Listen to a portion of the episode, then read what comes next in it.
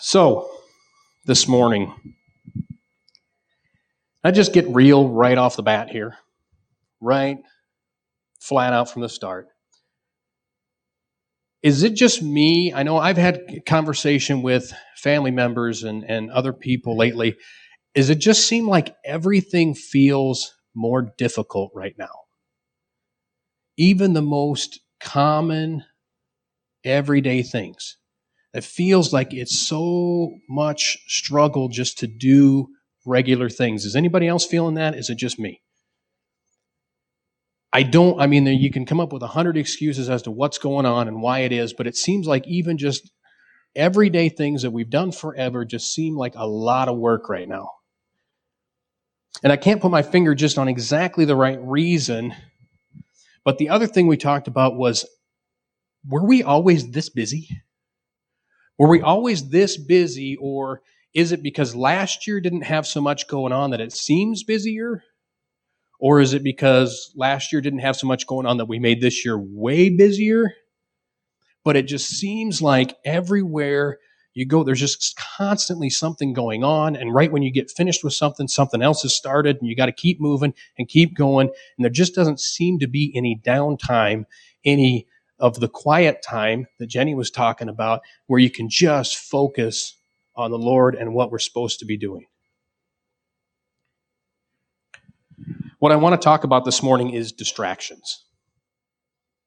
Where is our focus?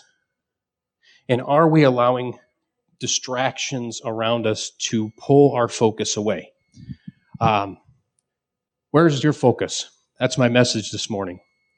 If you noticed, we already, we've had issues with my PowerPoint. Throughout, you've saw this pop up a few times. Did it distract you from what was going on? That was not intentional. But it happened.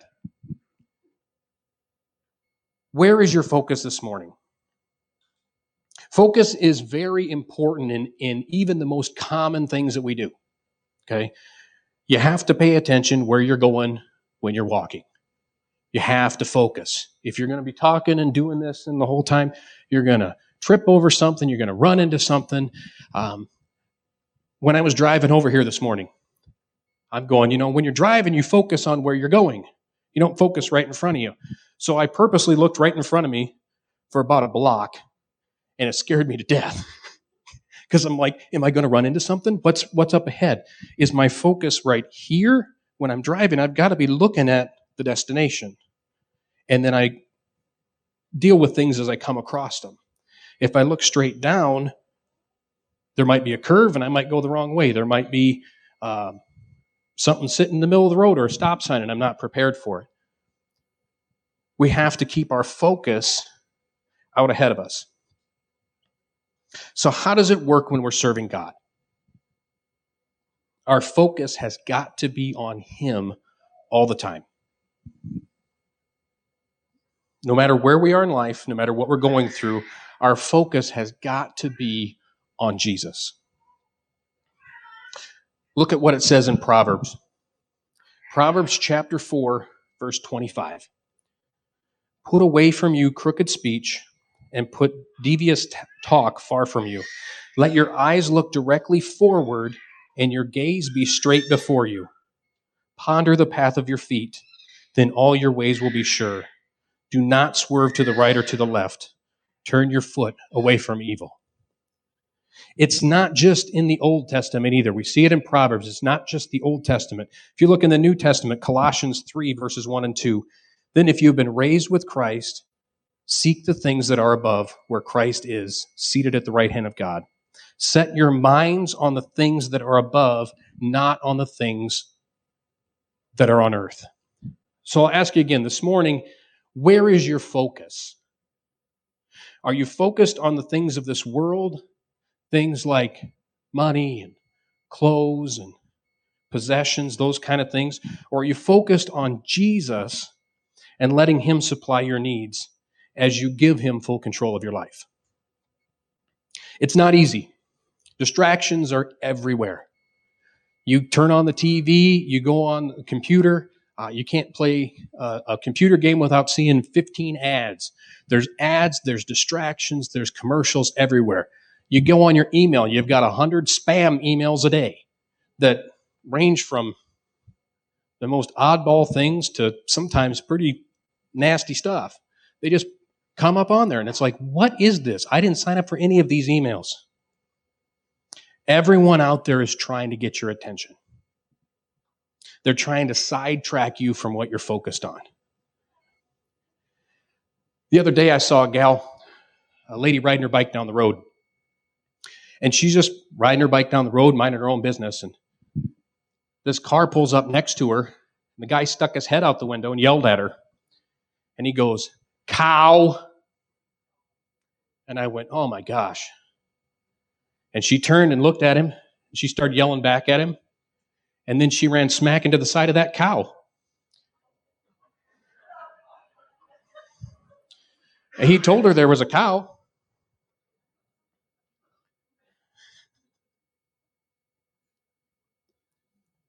Where's your focus? What are you looking at? What are you distracted by? Maybe there's a cow in your road and somebody's trying to tell you that. Everyone out there is trying to get your attention and sidetrack you from what you were focused on so they can sell you something or convince you of something or try to get their agenda across to you in some way or another. These days, it seems like everybody is trying to force their opinion on you. They're trying to change your mind, whether you know it or not. I'll tell you one thing that, that really is driving me nuts right now, and that's that it, it, it seems like every conversation I have with anybody at some point turns into a political conversation. Seems like you can't just have a normal conversation with somebody anymore. And that's with people that I one hundred percent agree with and people that I one hundred percent disagree with. It doesn't matter. It seems everything goes that way. And I want to warn you this morning because that can be a huge distraction. Right now, it appears that in America, we're, we're about fifty-fifty split on, seems like, everything. And I'm going to tell you something. There's a lot of Christians out there that believe the devil is trying to get everybody into whatever political party they're not in. There are Christians who believe if they're Republican, they think that the devil's trying to get everybody to be a Democrat. And if they're Democrat, they believe the devil's trying to get everybody to be a Republican. That's not the case. I'll tell you what he's trying to do. He would like it to be fifty-fifty. Because when there's, there's, uh, when there isn't unity, there's discord. There's fighting, there's clashing, there's arguments, there's people going back and forth over some of the most silly, ridiculous things. But it's distracting us from where our focus is supposed to be. We cannot lose our focus on Jesus because of some of these political things.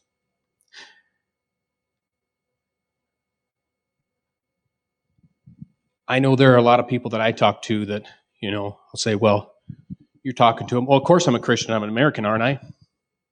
Well, just because you're an American does not make you a Christian, okay? And one of the things that's that worries me right now is we're trying, we're starting to blend the political views and Christian views together, and not in a good way. If your political views do not line up with the Word of God, then they're wrong. We don't make our Christian values based on our political views. We should base everything we do and believe off of the Word of God. It's the only thing that is one hundred percent true, one hundred percent right, one hundred percent of the time.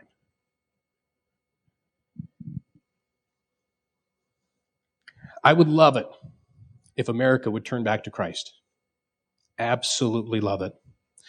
I would love it if everything would go back to what we call the good old days. But the reality is, even in the good old days, it wasn't all good. There was still sin.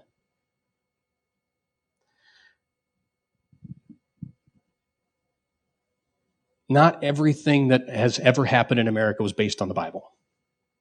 And we have to make sure that we base things off of the Bible and not off of our personal desires. I pray that God turns the hearts of Americans. I absolutely do. And I'll continue to pray that, but there may come a day where that's not possible.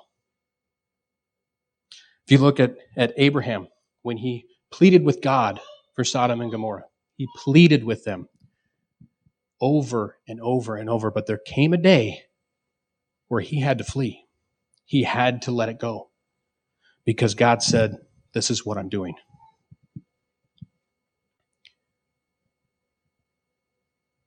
I don't want that to happen to America. But if it does, I'm going to keep my focus on Jesus and where he's going, not on America and where they're going. Like it or not, the Bible says kings and kingdoms will all pass away. Now, we don't like to hear that because we think, oh, America number one forever. Well, there's never been a single kingdom on this earth that has lasted forever. They've all passed away. It's when we lose our focus that we lose our support from God.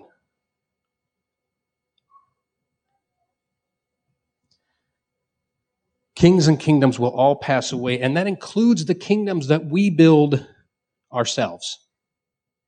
The lives that we build, the possessions that we grab, the money that we store up, all of these things, we're creating our own kingdom of which we are the king. And those will pass away.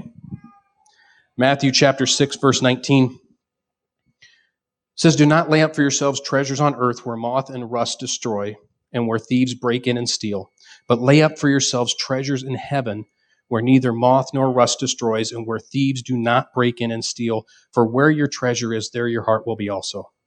Don't store up your treasure on earth.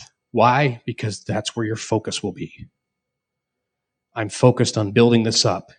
Now I've built it up, I'm focused on protecting this. That's not where our focus should be. When we start putting our treasure in heaven, our focus turns to Jesus. Our focus should always be on Jesus, and then we'll figure out with his help how this world works and how it goes, how to navigate through our lives so that we can spend eternity with him. I want to show you an illustration this morning. I stole this, by the way, not the rope, the illustration. I got this illustration from someone else. The rope was not stolen. So this rope represents you. Now pretend like this rope goes on forever and ever. It's an eternal being, goes on forever. And this white part represents your life on earth.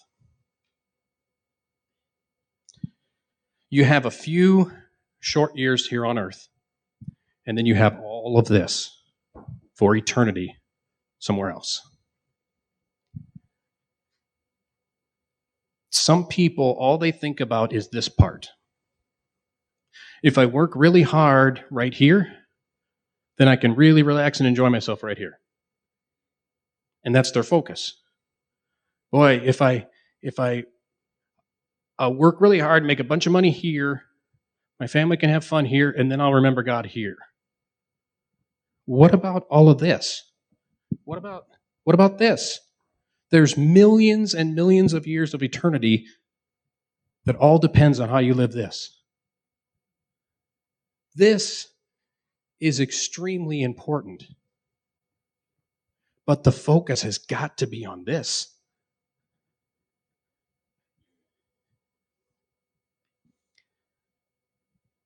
If I make myself really comfortable here, well, I'm more concerned on this. Because if I look back and say, boy, remember how hard that was? Well, about here, I'll forget how hard this was. Oh, I don't really remember that because how great this is. This is somewhere. I want mine to be with Jesus in heaven. There are people that look at the way Christians spend their lives and they go, you're really stupid because you wasted this time going to church, you wasted this time praying, you wasted this time reading the Word of God. And I want to go, no, you're stupid because you wasted all this time. You didn't think about the future. You didn't focus on the long game. You focused on this little bit. Philippians chapter three, verses twelve to fourteen.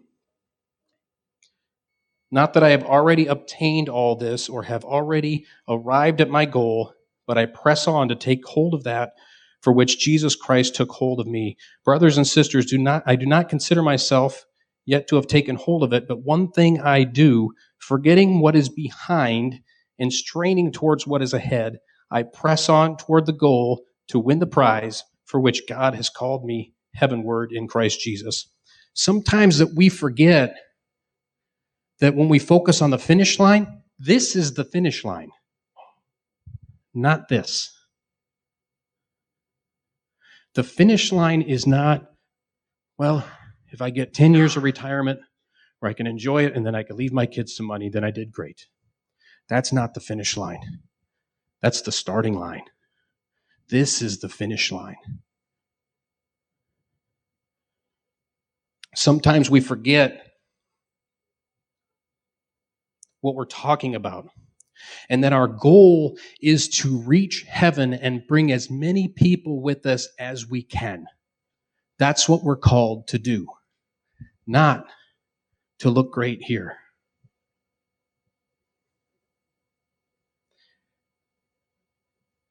I would love it if America went back to more uh, having great morals, having uh, good people that help each other and all that stuff.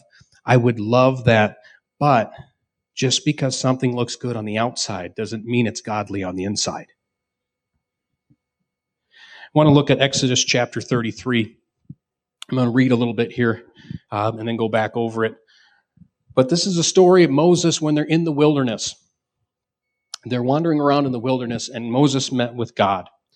Uh, Exodus thirty-three, starting in verse one, says, "The Lord said to Moses, depart, go up from here, you and the people whom you have brought up out of the land of Egypt, to the land of which I swore to Abraham, Isaac, and Jacob, saying, to your offspring I will give it. I will send an angel before you, and I will drive out the Canaanites, the Amorites, the Hittites, the Perizzites, and the Hivites, and the Jebusites. Go up to the land flowing with milk and honey, but I will not go up among you, lest I consume you on the way, for you are stiff-necked people." When the people heard of this disastrous word, they mourned.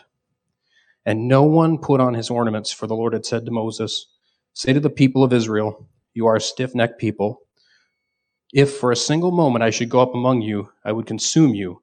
So now take off your ornaments, that I may know what to do with you." Therefore, the people of Israel stripped themselves of their ornaments from Mount Horeb onward. Now Moses used to take the tent and pitch it outside of the camp, far off from the camp, and he called it the tent of meeting. And everyone who sought the Lord would go out to the tent of meeting, which was outside of the camp. Whenever Moses went out to the tent, all the people would rise up, each would stand at his tent door, and would watch Moses until he had gone into the tent. When Moses entered the tent, the pillar of cloud would descend and stand at the entrance of the tent, and the Lord would speak with Moses. And when all the people saw the pillar of cloud standing at the entrance of the tent, all the people would rise up and worship, each at his tent door. Thus the Lord used to speak to Moses face to face as a man speaks to his friend. When Moses turned again into the camp, his assistant Joshua, the son of Nun, a young man, would not depart from the tent. Moses said to the Lord, "See, you say to me, bring up these people, but you have not let me know who you will send with me. Yet you have said, I know you by name, and you have also found favor in my sight. Now therefore, if I have found favor in your sight, please show me now your ways, that I may know you in order to find favor in your sight. Consider, too, that this nation is your people." And he said, "My presence will go with you, and I will give you rest." And he said to him, "If your presence will not go with me, do not bring us up from here. For how shall it be known that I have found favor in your sight, I and your people? Is it not your going with us, so that we are distinct, and I and your people, from every other people on the face of the earth. And the Lord said to Moses, this very thing that you have spoken I will do, for you have found favor in my sight, and I know you by name. Now, what happened here? I wanted to put all of that in there so you could see the whole story unfold. So God had called them and promised them the promised land. He called them out of Egypt, and he said, you're going to get the promised land. But at some point, he got sick and tired of them. And he said, listen, I'm just going to do this instead. I'm going to send an angel. I'm going to wipe out everybody between here and there. You just walk behind him. You go there. You live there. You have your happy, fun life, milk and honey, great place to live, whatever. But I'm not going with you. I won't be anywhere near you. I won't be anything a part of it. You go there, have your life. I'm done. Moses had to choose, do I want everything that I ever wanted here and sacrifice the rest of it? He had the opportunity to have everything on earth that they would have wanted. But he said, no.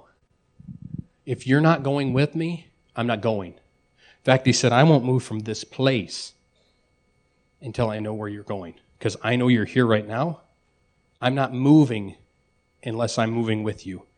Why was he able to make that decision?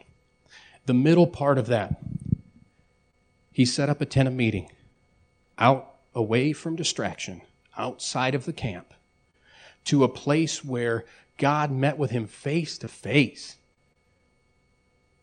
He knew what the presence of God was like and how powerful and important it was. Therefore, it was a no-brainer to him when God says, I'll give you everything you ever wanted, but accept me. Oh, I know what your presence is like. It was so amazing the way that he met with God that when he went to meet with God, everybody went outside their door and watched in amazement as the pillar of cloud came down on the tent and met with Moses. And as soon as that happened, everybody hit their knees and worshiped God. It was powerful to see the presence of God fall like that. So why in the world would he choose anything else? But he had the option.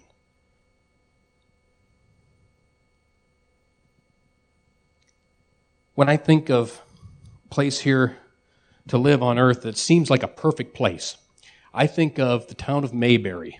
Anybody, Andy Griffith fans, anybody know Mayberry? I feel like Mayberry would be a great place to grow up, to live, to work.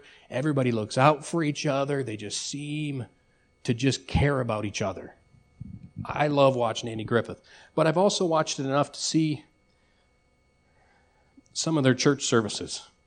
There's a couple of episodes, and uh, I think it would be very difficult to pastor in Mayberry, because when you have a bunch of people who are doing the right thing, the moral thing, who are helping each other out and not harming anyone, it's hard to convince them that they're sinners. So one good thing I can say about the way that the world is right now, you can tell who the sinners are. It's easy to know who needs Jesus. It's easy to know who we should be talking to. But even there, just because it looks good on the outside does not mean it's godly on the inside. Moses made the right choice. He said, if your presence doesn't go, I'm not moving.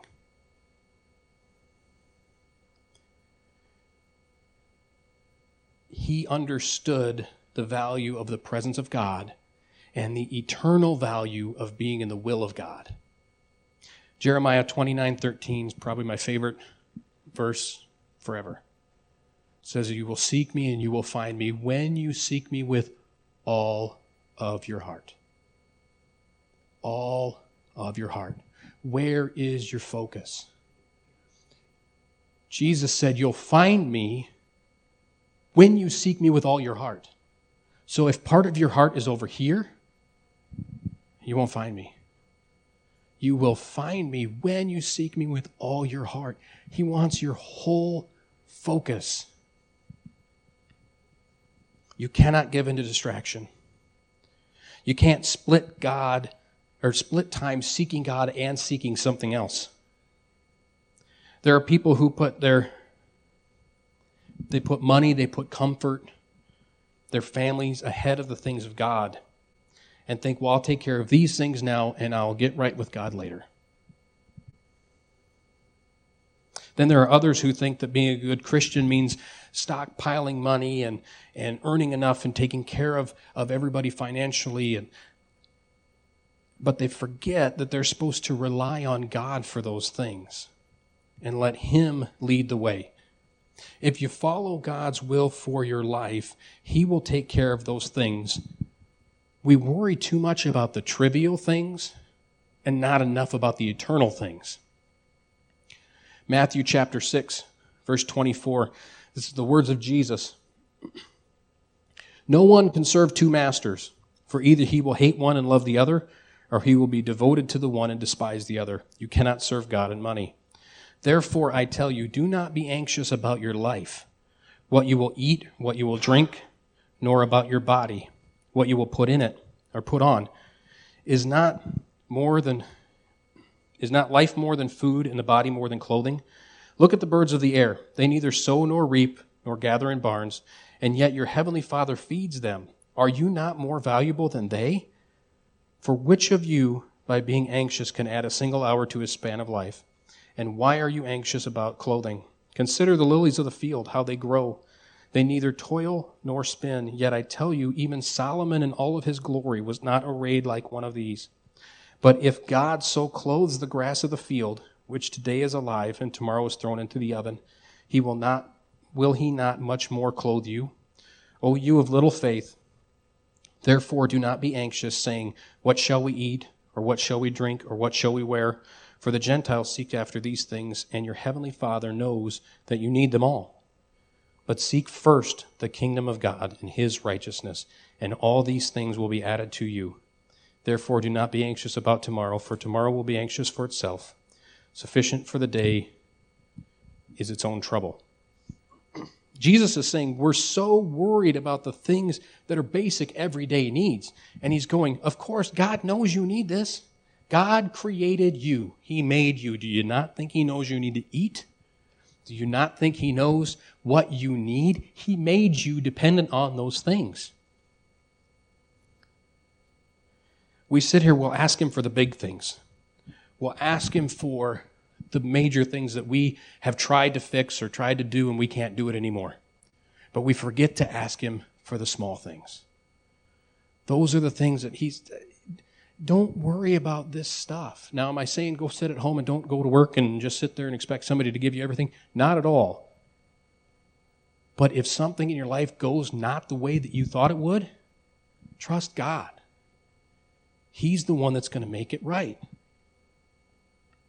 Do not be distracted by the little things. Don't let one little thing pull your attention away from the big picture. This is what happened to Martha in the Bible. You remember the story of Mary and Martha? Martha's worried. Uh, she's in there cooking and cleaning while Jesus is at the house. And she finally says to Jesus, would you tell my sister Mary to get in here and help me? And Jesus is going, hello? Jesus in the room. Do you not get it? The pots and pans can wait. Jesus is in the room. Why have you lost your focus and put it in the trivial when Jesus was physically in the room? I mean, if Jesus walked through the door right now, I should hope that you'd all stop listening to me and turn around. I'd stop talking. I'll tell you that. But he was physically in the room, and her mindset was still, I've got to look good. The, the house has to look good. We got to make sure the food's out on time. We got to make sure this. And he's going, stop. Don't let the little things distract you. It's like if you went on a vacation. Say you went someplace amazing, someplace just beautiful. You're there for ten days. Okay? You're in this beautiful, amazing place. On day two, you drop your cell phone and you crack your screen. Are you done? Are you going to be able to enjoy your vacation in a beautiful place, or are you going to think about your screen for the next eight days? Is that all you're going to be focused on? I can't believe I broke that screen. Four or five days later, can you believe I broke that screen? Hello? Do you not see where you are and what's around you? Don't worry about that. That can wait. Don't. Sometimes we get so sidetracked and consumed by small distractions that we forget who God is and what he's done for us. A few months ago, I I changed jobs, and when I left my job, uh, I had worked on commission, and I got bonuses for stuff, and when I left, I put in my two weeks, and my paycheck came, and it was it was short. And I said, well, that's kind of weird. So I called the boss, and he goes, yeah, that's our mistake. We'll pay it out. Um, okay, great. So I worked out my two weeks. I got my last paycheck, and that money didn't appear. And I went, okay. Now, it was a fairly substantial amount of money. I mean, it wasn't just a couple hundred dollars. It was a pretty substantial amount of money. And I called him back, and he said, oh, yeah, that's our mistake. We're going to fix that. Okay, gave him another week. Well, I talked to the big boss, and he said, yeah, we're going to do that. Okay, gave him another week, and I call accounting. I send an email back and forth a couple of months. They stopped taking my phone calls. They stopped responding to my emails. And I'm going, okay, and it was driving me nuts. And I complained about it, and I probably told some people I shouldn't have told about it. And finally, one day when I was just in my alone time with God, I said, God, I'm tired of worrying about this. And it's not like I need this to survive, okay? I'm not going to go hungry if I don't have it. But I did put in the work, and I put the, I'd like to see it. And I just said, okay, God, here's the thing. You're just, you're God. You're the one that provides for me anyway. It's yours. I don't want it anymore. Take the worry away. I'm not going to think about it again. I gave it up. I didn't think about it again. A week later, my new boss comes up to me, and he says, hey, you're doing a great job. You're getting a raise. I'd been there for three months, and it's not because I was owed a raise. It's not because they do a ninety-day raise. He just said, you're doing a great job. You're getting a raise. Well, this raise is four times the amount of what I was owed. So now every year that I'm with the company, I get paid four times the amount that the other company shorted me. So every three months, God is repaying that that I let go of. Now, am I going to sit here and say, listen, you're, you know, just let go of it, you'll be rich? Absolutely not. Here's the other thing.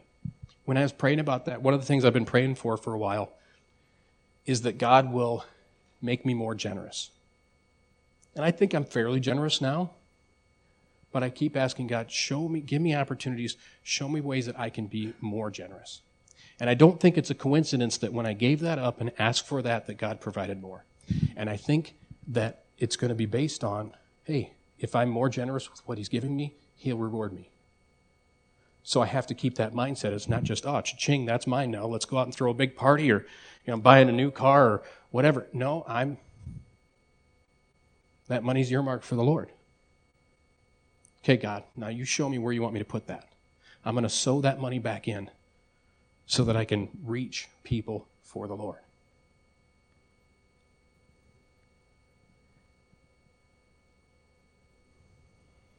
To be clear now, I'm not saying having money or owning things is wrong.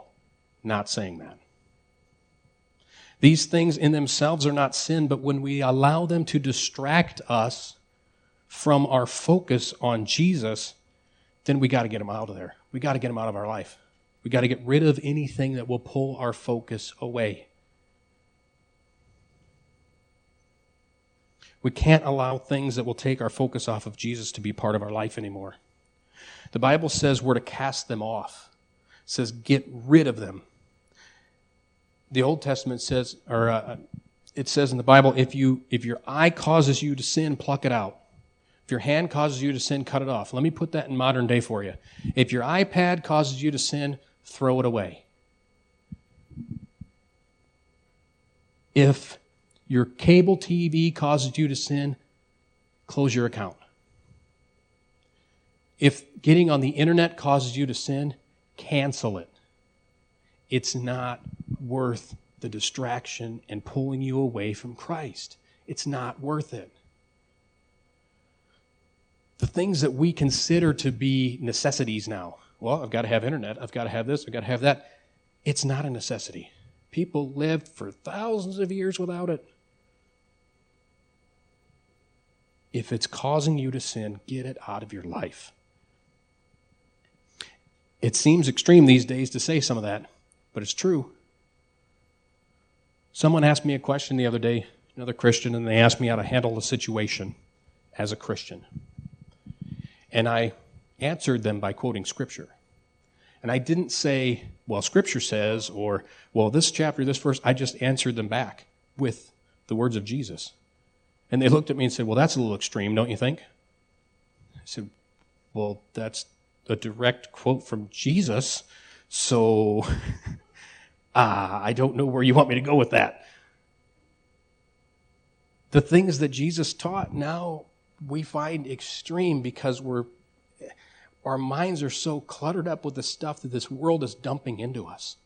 We have to keep our focus. Like it or not, the things that Jesus said are still truth. No matter if that's twenty twenty-one, doesn't matter. Jesus still spoke the truth.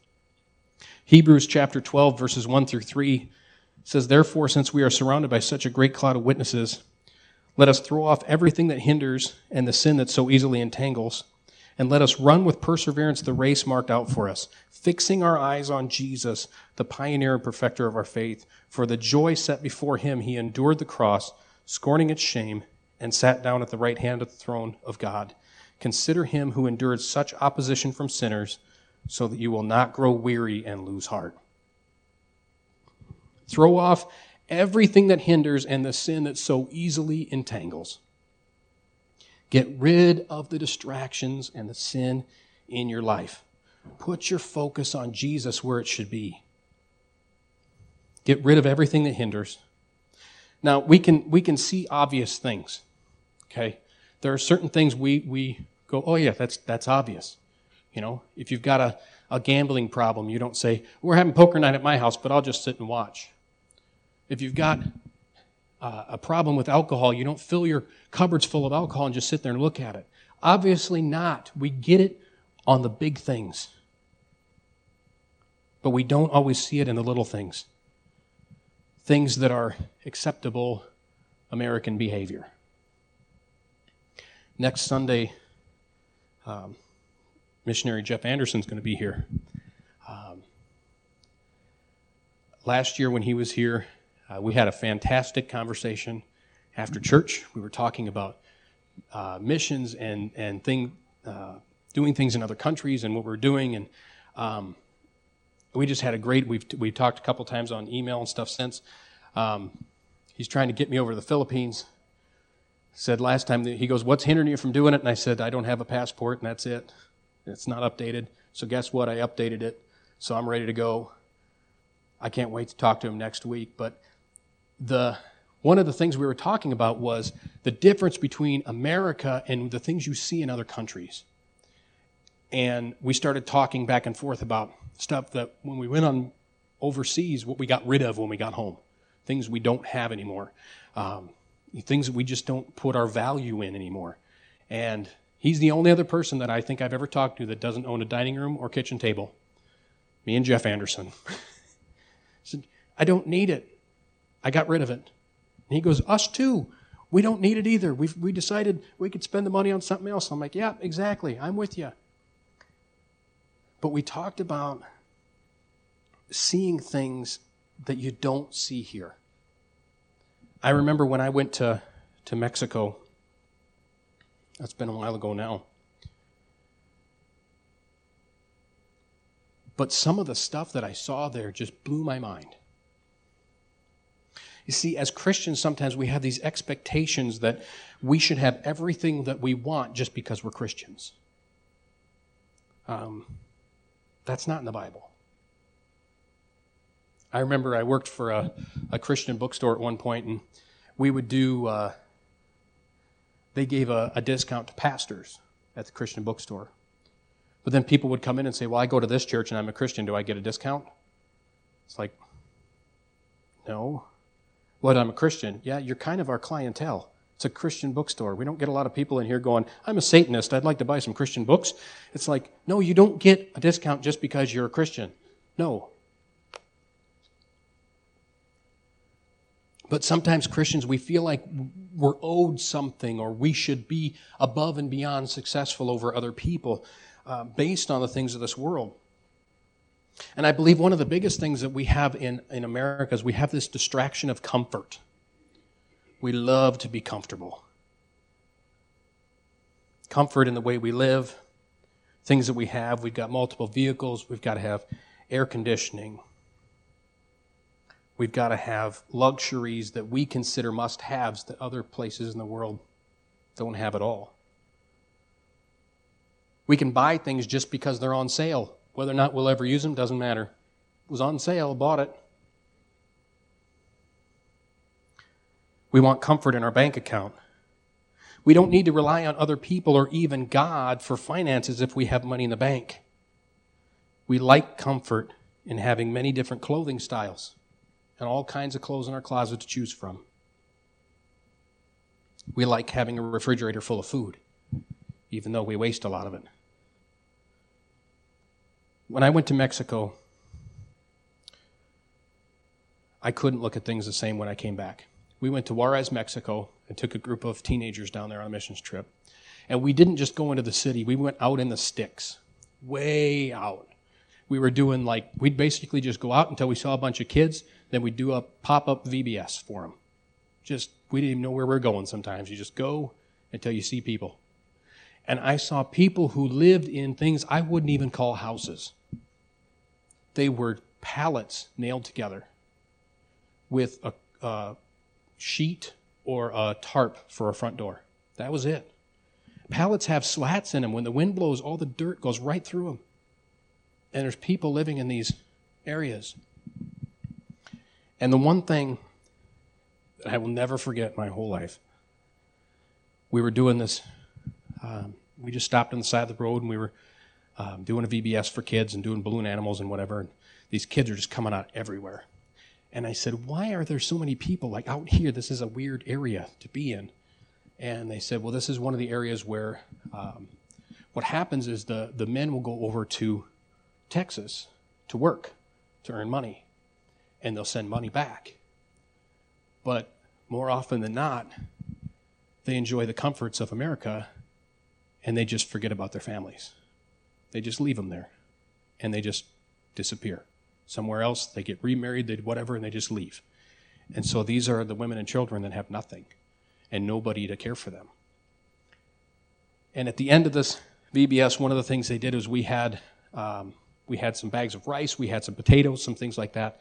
And at the end, they said to all the kids, okay, grab one of the leaders and take them to your house, and they're going to bring food to your house. And they did that, and these two little boys each grabbed my hand, and they just, they were beaming. They were like, ha, you know, we got, we're going to get something, take it home. And the one little boy, I went back to his house, and he went inside, and I had a translator with me, and she's like, oh, he's telling his mom that he he went out, and he found food, and he brought food back. And I just saw... It was a like an old blanket hanging for a door, and an arm came out to take it. And I'm like telling the translator, I'm like, no, get her. Like, I want to meet her. You know, I want to talk to her. I want to order. And she goes, she said something back and forth. She goes, no. She said, she's so ashamed she can't show you her face because of where she lives. And I'm telling you, it broke my heart. And I can't live the same way after that. When I left, I took out my wallet to the pastor and I just said, here. Gave him everything I still had. At the time, I wasn't, I was probably working two jobs. I wasn't making a lot of money. I don't even know if I had a savings account. And I'm going, don't care. If I don't have any money for food tomorrow, I got a million things at home I could sell and get rid of. I could make a ton of money by selling all my stuff. I'm like, these people don't have anything to sell.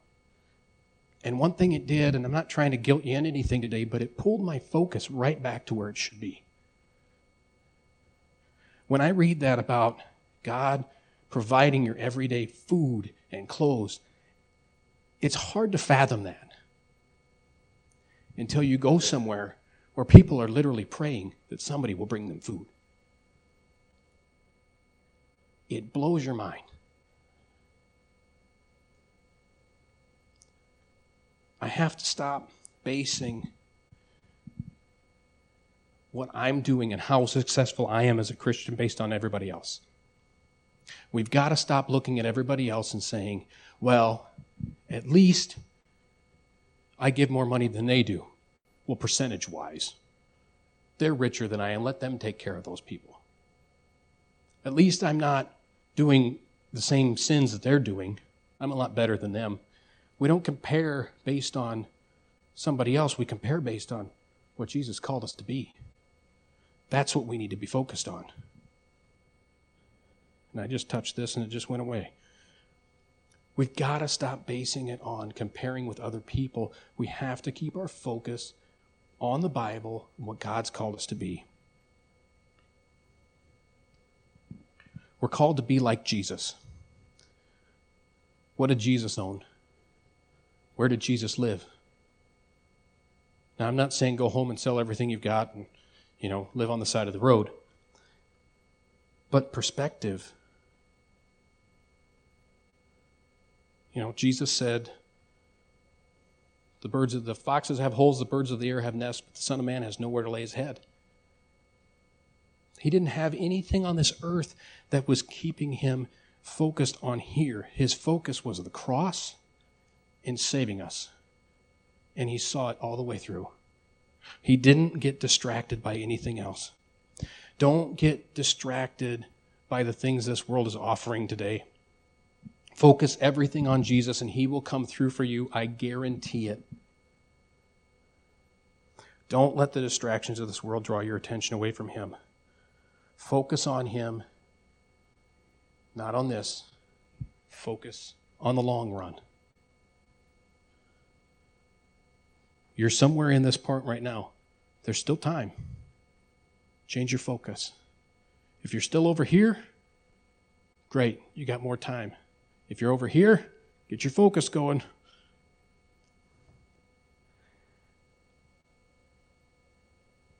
I know it's kind of a heavy thing to think about. It's not really a fun-loving sermon, but it's what God's been laying on my heart. And he's been working in my heart with this, and I know that this stuff is going on. It breaks my heart to watch people just completely turn away from God because they're so entangled in this other garbage. We've got to keep our focus. It's time to flush out, cast off all that other stuff. Doesn't matter. I would rather sacrifice more than I need to in this time to get a bigger reward in this time.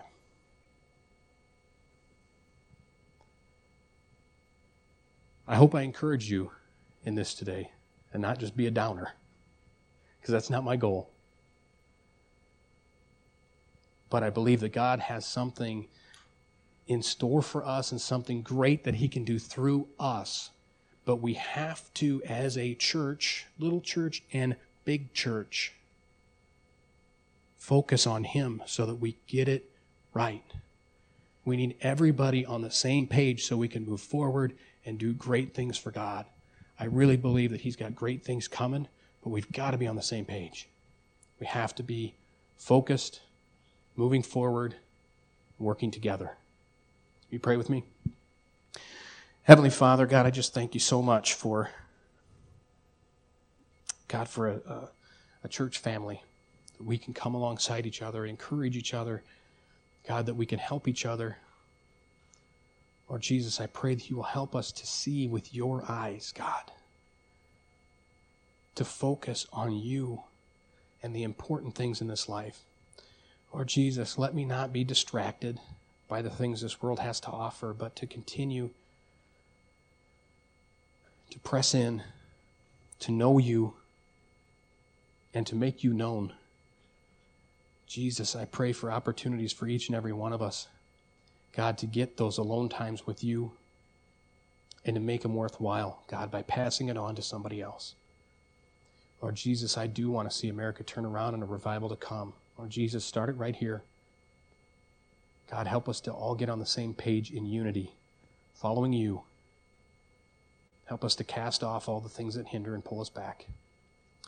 Lord Jesus, I just pray